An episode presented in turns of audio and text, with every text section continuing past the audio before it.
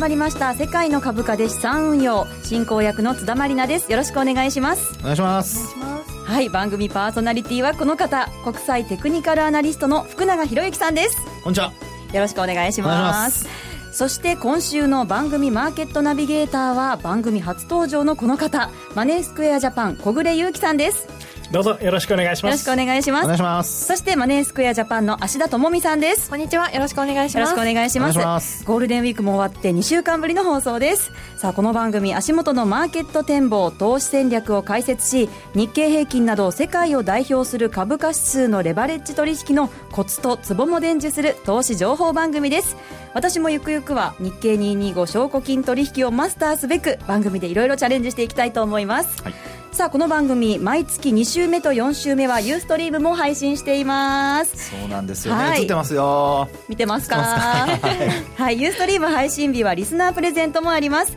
番組特製クオカード500円分を5名様にプレゼント。詳しい応募方法や応募に必要なキーワードは番組のエンディングで発表しますのでお聞き逃しなく。ユーストリームの見方については番組のホームページをチェックしてくださいラジオ日経のホームページ番組一覧から世界の株価で資産運用のページに行くことができます。あと日経225証拠金取引に関する素朴な疑問のほかマーケットに関する質問は番組ホームページからも書き込めるようになりました。えー、記事、えー、新着記事のトップに質問大募集と書いてある記事があるのでコメント欄からぜひ投稿してください、はい、よろしくお願いします、はい、でですね早速コメントを実はいただいているのでご紹介させていただきます。宣伝もしていないのに。はいありがたいですね。すごいレスポンスが早いですね。ねホームページをチェックしてくれたんですね、はい、嬉しいですね。えっ、ー、とラジオネーム福永さんは成功派、はい、それとも秋菜派？さんからいただきました。聞いちゃうんですね。それラジオネームですね。はい、はい、そうごめんなさい。それが質問かと思いました。びっくりしました。はい、はい、皆さんこんにちは。福永さんはテクニカル分析の第一人者でいらっしゃいますが、うん、あるテクニカル指標で売買分析をされる場合大体何パーセントぐらいの勝率があれば信頼のできるテクニカル指標として採用されますかと。ああすごいいい質問ですね。はいこれですね実はですねあのー、もうほぼ100%でないと信用しません、え？ー、ただ100%そうただですねあのそれぞれのチャートにあのと得て増えてがあるんですよ。ええ、ですからトレンド系のチャートで売買タイミング見てもダメなんですよ、はい、ほとんどダメなんです。当たらないんですよ、であと、あのー、まあ、売買タイミング系の、まあ、テクニカル指標でトレンド見てもこれも全く結果が違うんですよね、はい、なので、あの基本的にはやはりあのトレンド系はトレンド系トレンドを見るものはトレンドを見る。それから売買タイミングを見るときは売買タイミングを教えてくれるチャートを使うと、はい、ですからあの基本的にちゃんと使い方さえ合ってればあのー、まあ確率は8割以上出ると思います。おお、はい、ちょっとそのテクニカルのお話もねいずれ番組内でじっくりと伺いたいと思います、はい、はい、それでは早速番組を進めていきましょう。どうぞ最後までお付き合いください。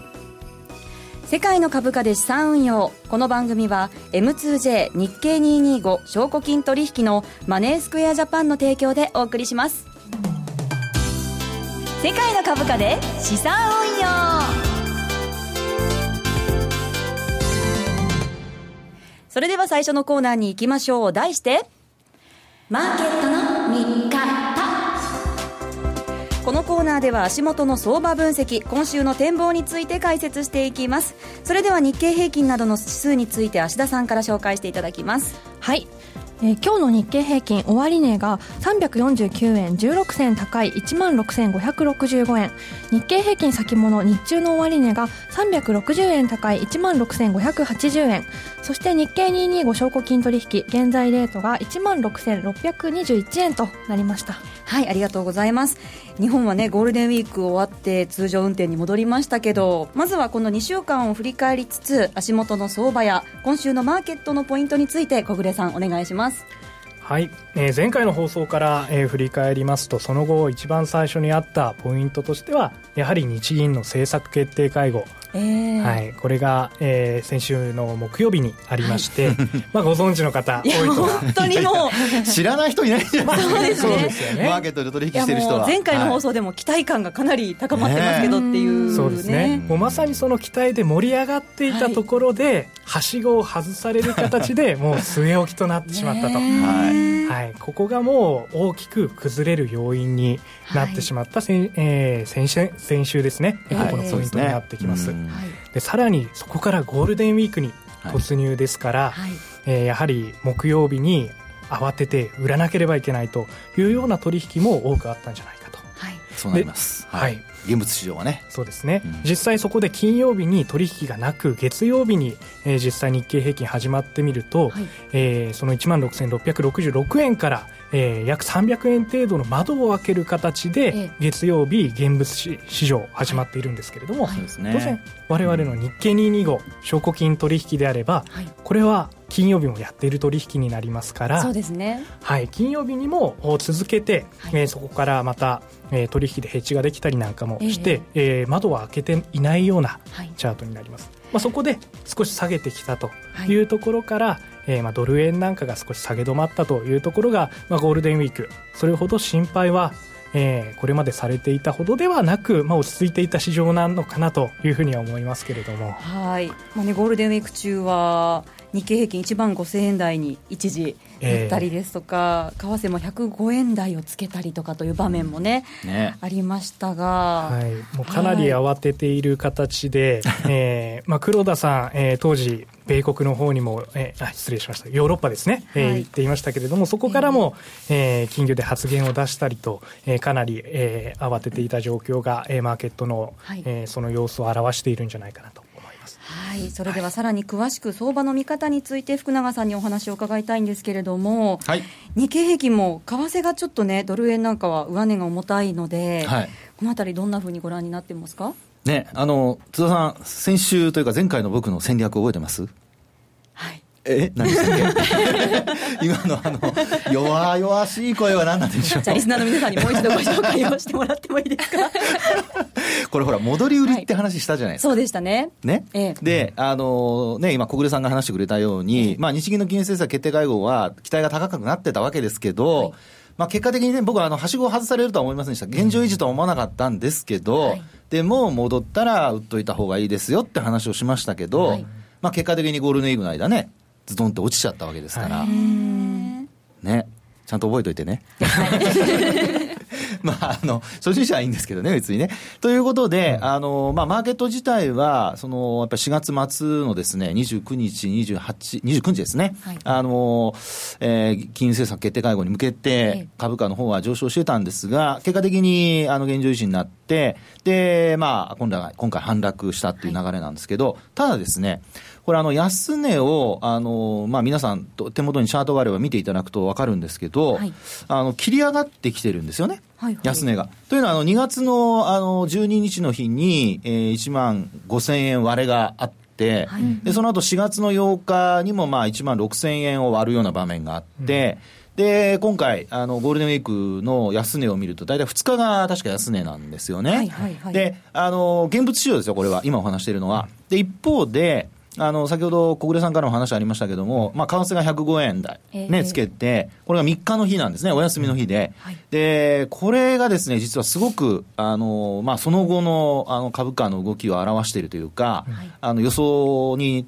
あの、まあ、予想に役立つっていうんですかね、ええ。っていう状況だったと思うんですね。で、なぜかというと、実はその105円をつけた日も、はい、あの、4月の8日の安値を割り込ま、まあ、一瞬割り込んだんですけど、結果的にこの CFD だけ見てると、終値ベースでは戻して終わってるんですね。はいはい。で、あの、その後の連休の動き、まあ、例えば、3、4、5っていうこの3日間は、まあ、ほぼ、まあ、上下、えー、行ったり来たりの値動きになっていたので、それを見るとですね、あ、105円為替つけても、はいそのままどかどか下がる状況じゃないんだなっていうのが。そうなんですよ。下げはこれはもう限定的なのかなっていう。ね。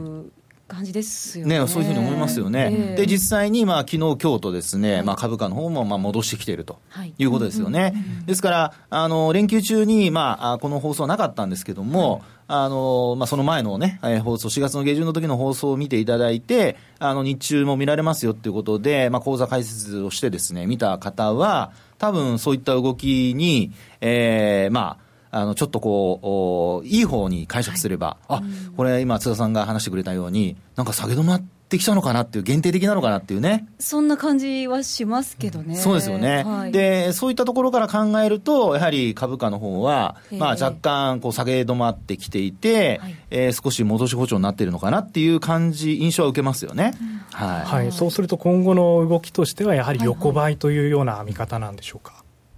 そうですね。あの、一応、まあ、レンジ相場っていうのが、一つの見方で考えてはいるので、えー、まあ、その理由は一つは、もう一つは、あの、業績ですよね。うん、今ちょうど日本国内の決算発表が、今週末が一応ピークを迎える。そうですね。ですね。で、今、だいたい一株当たり利益というのが日経平均株価の EPS って言いますけども、これが、あの、1092円。はい、昨日現在で。で、これも、あの、去年のですね、6月とか7月は、1290円ぐらいあったんですよ。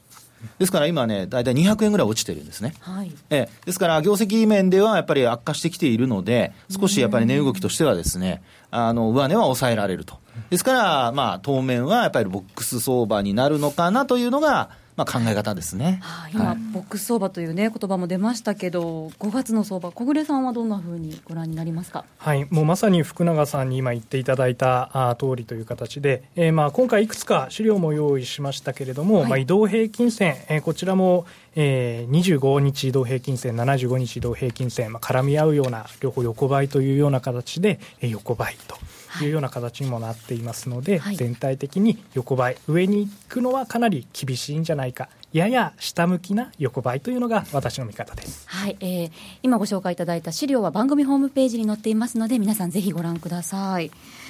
さあ福永さんはこの5月の相場、はい、どうご覧になりますか？そうですね、今の話の、まあ、続きになっちゃいますけど、はい、まあ、結果的に業績発表が、まあ、一応、減益予想で今あの考えられてますので、ええ、仮にその減益の幅が、あの基礎の、まあ、今、大体数パーセントぐらいの減益予想なので、はい、まあ、その範囲内で落ち着くのであれば、まあ、小暮さんの話にもあったように、やっぱり横ばい、はい、で、下値は限定的、ただ一方で、これ、為替が、まあ、105円割るような円高になったりすると、はい、ちょっと心配にはなりますけどね。あのね、麻生さんが介入ね、はいはい、お話もちょっとありましたけど、ええ、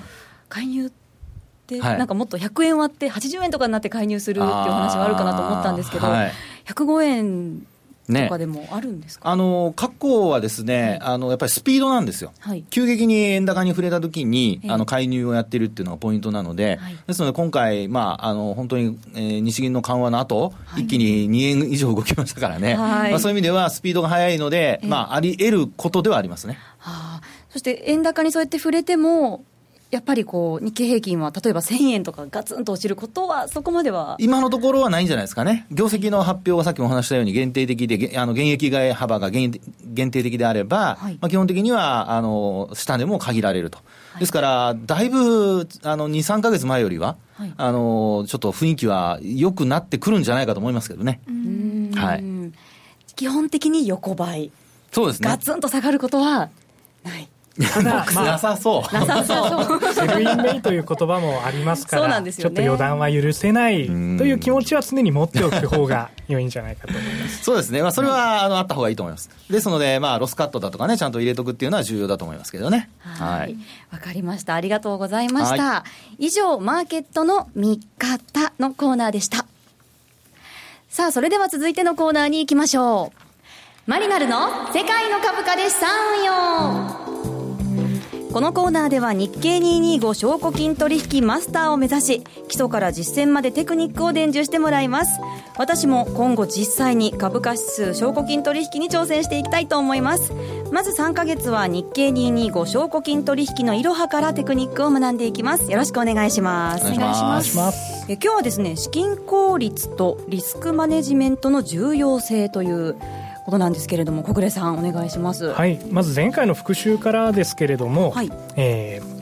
証拠金というお金があれば日経225を取引できるということでしたが今週その証拠金の金額は8万8000円です、はい、なのでこの金額以上あれば日経2251枚を取引することができるんですね。はいはいはい。えー、けれどもまあ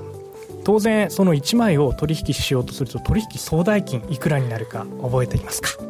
取引総代金は、はい、え？日経平均株価の100倍ですから今日1万。100倍やりましたね、はい、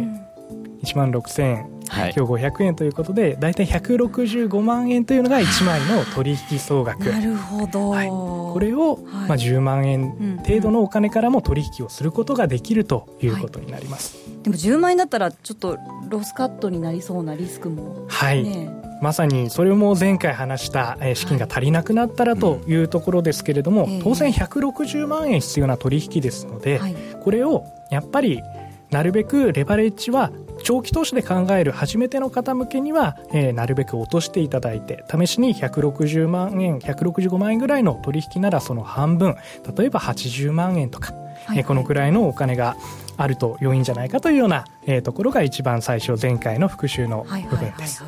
まあ、それを受けましてえー、今回話していきたいのは、えー、そのレバレッジ2倍という考え方もありますけれども、はい、レバレッジ2倍というのは例えば今日日経平均2%動きましたけれども、えーはい、えー、そうすると、まあ、大体今日4%ぐらいが、えー、損益の基準になってきて、はい、ちょうど日経平均の値動きこれのパーセントにそのレバレッジをかけた数字というのが大体レバレッジの考え方、うん、そうするとまあ、もっと資金効率を高めたいなんていう投資家も、中にはいるわけです、ね、そうですね。私なんかは少ないお金でこう資金効率高く はい。したいですね。みんなそうですよね。そうですよね、はい、やっぱりそういう短期の投資家というのも非常にマーケットには多くいらっしゃいますから、はい、そういったレバレッジを、えー、高めて取引をするためには、まあ、どう考えていけばよいのかと。はいいうところですね。えこちらについては、短期投資の方ですと、やはりわずかな値動きで大きな損益が発生して、その結果、はい、先ほどおっしゃっていただいたように、ええ、まあ、ロスカットのリスクなんかが高まってくる。まあ、こういったところを受けて、えー、当然そのリスク管理なんかも心配になってくるんじゃないでしょうか。はいそうですね、具体的にそのリスクってどんなふうに管理していけばいいんでしょうか、はい、もちろんリスク管理の方法いろいろありまして、はい、一番大切なのは先ほど福永さんにもおっしゃっていただいたストップロス、損切りを置くことだというように言われています。あなるほどね。ですね。両立てとかダメですよ。いや耳が痛いんですけどね。はい。まあ、そのストップロスについては、話してしまうと非常に時間かかりますので、これは次回のテーマということで、取っておきたいと思いまして、今回は少し別の視点、細かく何回かに分けて取引を行うとい。う方法もあります。はい、えっと、番組ホームページに資料が上がっているのでリスナーの皆さんぜひご覧ください。はい。一度に買わないっていうのはどういうことですか？はい。例えば取引を始めたばかりの方よくやってしまうんですけれども、はい、レバレッジを一番最初のポジションで大きく高めてしまう。はあ 私それ FX でやったことありますね。こうだって思っちゃうんですよね。思っちゃうんですよね、ついついね。うん、そうした取引をしてしまうと、はい、やはりいきなり大きな損益が出てしまいますので、はい、そこでその後はい、マリナルさん、どんなことをしましたか？その時はついついちょっと感情的になってしまって、はい、難品をしちゃいましたね。難品、はい、だんだん買い下がっていくと。そうでしたね。その時、難品、計画もともとされてましたか？いえいえ、そんなつもりなかったですよ。はい。そこが今日のポイントでして、はい、細かく分けて買うという場合であっても、はい、しっかり最初の段階から計画をしていただきたいというところです。計画的にこう分散して買う、はい、何度かに分けて買う。そして売る時も何度かに分けて売る。これを相場の格言で2度に買うべし、2度に売るべしなんて昔からも言われている。相当古い格言ですね よく知ってますね。はい、ですので、はいはい、まあ、そういった何度かに分けて取引をする方法として、マネースクエアジャパンでは、えー、トラップトレードという方法なども用意しておりますので、はい、まあ、それもまた、えー、次回の機会なんかで細かくお伝えできたらというふうに思っています。はい、トラップトレード。これ実際に使ってるお客さんっていうのは多いんですか？そうですね。あの、通常の指し値であれば、あの、相場をある程度ピンポイントで予測しなければいけないので、はい、まあ、直前で反発して買い損なってしまうっていうこともあるんですけれども、はい、トラップトレードであれば安値を探りながらこう買い下がっていけるので、うん、結構人気の注文方法になりますね。へやっぱりこう資金効率とかリスクマネジメントっていうのは福永さん大事ですね。そうですね。でまあ買い下がるっていう時にはやっぱりあのまず相場の方向がどっちなのかっていうのをちゃんと確認しないとだめですね。そうですね、えー、とにかくあの突っ込んでるからって言って買う、買うってやってしまうと、それこそロスカットさせられてしまうので、そこ要注意ですね。はいわかりました。ありがとうございました、はい、来週もたくさん勉強して実践につなげていきたいと思います、はい、以上マリナルの世界の株価で資産運用のコーナーでした。M2J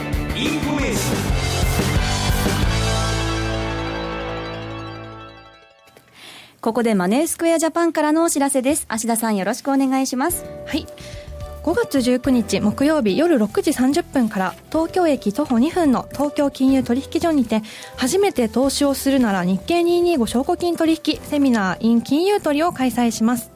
お取引を始める前に必ず押さえておきたいポイントを初心者にも分かりやすく丁寧に基礎から解説します取引所でのセミナーは初めてになりますので、はい、ぜひ記念すべき第1回目のセミナーにご参加ください、はい、こちら小暮さんもご登壇されるんですか？はい。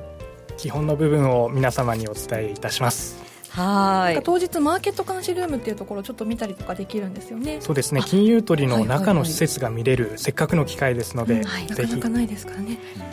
はい。芦田さんマネースクエアジャパン本社がある六本木ミッドタウンタワーでも近々セミナーがあるんですか？はい、えー、5月17日木曜日、えー、あ失礼しました。5月17日の夜7時から日経225証拠金取引の応用戦略実践編のセミナーが開催されますのでそちらにもぜひご参加お願いいたします。はい。芦田さんありがとうございました。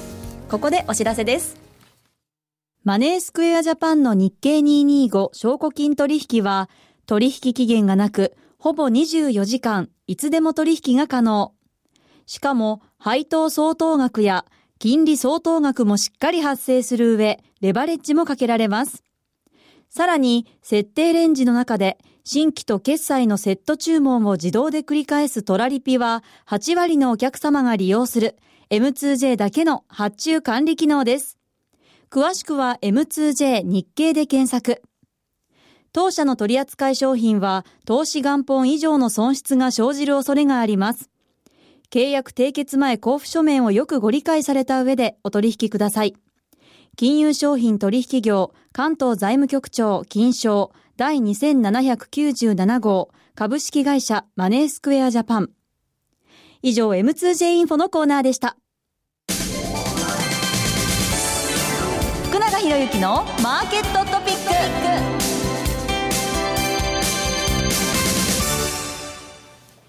このコーナーでは福永さんが注目しているマーケットの旬なトピックをご紹介します。それでは福永さん、今日のトピックは？はい。今日のトピックはですね、先ほどもあの番組冒頭でお話しましたけども、連休中のそのテクニカル的な動きとその特徴についてということですね。はいで、あの、まあ、トレードされる際は、やっぱりあの、さっきの、あの、小暮さんの話のように、中長期もあれば、まあ、短期の売買もあるわけですよね。はいで、まあ、短期的に、その、そうですね、えー、っと、日銀の金融政策決定会合の結果を受けて、ドスンとこう落ちたと。はい、まあ、あの時は現物で600円以上値下がりしましたから、はい、であと連休の間にですね、えー、まああ、ニューヨークなんか安かったり、それから5月の3日にね、先ほども話したように105円つけたりだとか、というのもあって、株価がどんどん下がっていくっていうんじゃないかと、皆さん、こう、心理的には、ね、ね、思いましたね。ね、思いますよね。で、そこで、先ほどの話に戻るんですけど、はい、あの、まあ、日経225のこの証拠金取引ですね。これチャート見ていただくと、えー、下げ止まって、その後は、あまあ、横ばい状態になったと。いうことなんですよね。それから、あと週末、それからあと今週に入ってから、月火という形で、特に今日ですよね。火曜日は大きく株価は戻す展開になったと。で、証拠金取引の価格も上昇してきたということですよね。ですから、あの、方向を探るのに何をやっぱり、あの、注目しておかないといけないか。要はその値段だけ見てしまうと、どうしてもあの怖くなってしまうんですけど、はい、ね、あのそのまま値下がりが続くんじゃないかと思ってしまって、こう売りたくなってしまうところなんですが、はい、まあ、実際に価格なんかを見るときにですね、あの特にあの私なんか今、レポートもあの M2J さんの方で書かせてもらってますけども、はいあの、ボリンジャーバンドをもし皆さんお手元にあれば、25日移動平均線のボリンジャーバンドなんかをこう示してみていただくといいんですね。はい、で、どういうことかというと、ボリンジャーバンド、その、今お話したその5月の2日の時点では、これあの結構ですね、えー、まあ、下落しましたので、そういう意味ではあのマイナス2シ、マイナスシグマですね、を下回る場面があったんですよ。ところがですね、その後、あの、価格は少しずつ戻っていくっていうような状況になってまして、マイナスシグマ、まあ、マイナスシグマ割らなくなってきたんですね。はい、マイナス 1, 1シグマは割らなくなってきた。でそこから今度逆にあの株価の方が、まあ、あ上昇に転じて、まあ、直近のこの高値を上回るような状況になって。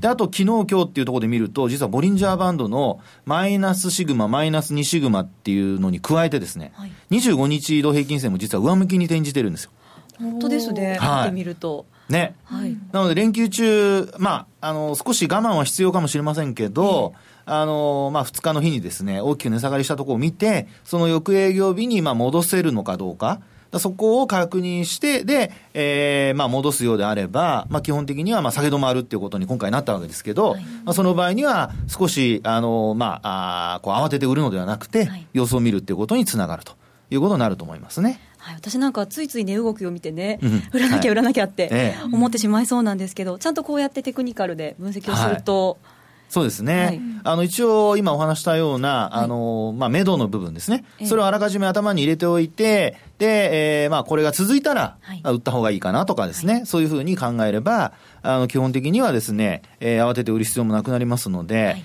あのまあ、できれば、まあ、1日1回ぐらいね、チャート見て、値動きと、あるいはこの、えー、いわゆるこの、節って言いますけど、ええ、安値超えたりだとかね、下回ったりだとか、高値を上回ったりだとか、まあ、そういうところをしっかり見ておかれた方がいいのかなと思いますね、はい、しっかり節目節目をチェックして、そうですね。そしてあのゴールデンウィークもそうですけど、連休ってこう、ね、参加してる人が少ないから、ちょっとしたことで動いちゃうんじゃないかっていう不安な気持ちもやっぱり、そうですよね、どうしてもあるんですよね。ねですから、本当はそういう時にはポジション持たないことが一番重要なんですけど、持ってしまってることもでもありますからね。ありますありますね。はい、であと、今週あの S q っていうのがありますので、そうですよね、ね。金曜日。ね、金曜日ありますからね。はい、ですから S q がその高値になったり安値になったりということはよくこれまであるのでですね、えええー、そのあたり、要は S q 値を上回って株価が推移できるかどうかだとか、はい、あの今週あのメジャー S q ではなくてあのミニ S q と言われるオプションの S q ですからね、はい、そのあたり、はい、あの S q 値を上回るかどうかっていうのをちょっと参考に、えー、トレンドがあの、まあ、戻りが続くのかどうか、はい、ちょっと確認してもらうといいかなと思います、はい、今 S q というお話も出ましたけど、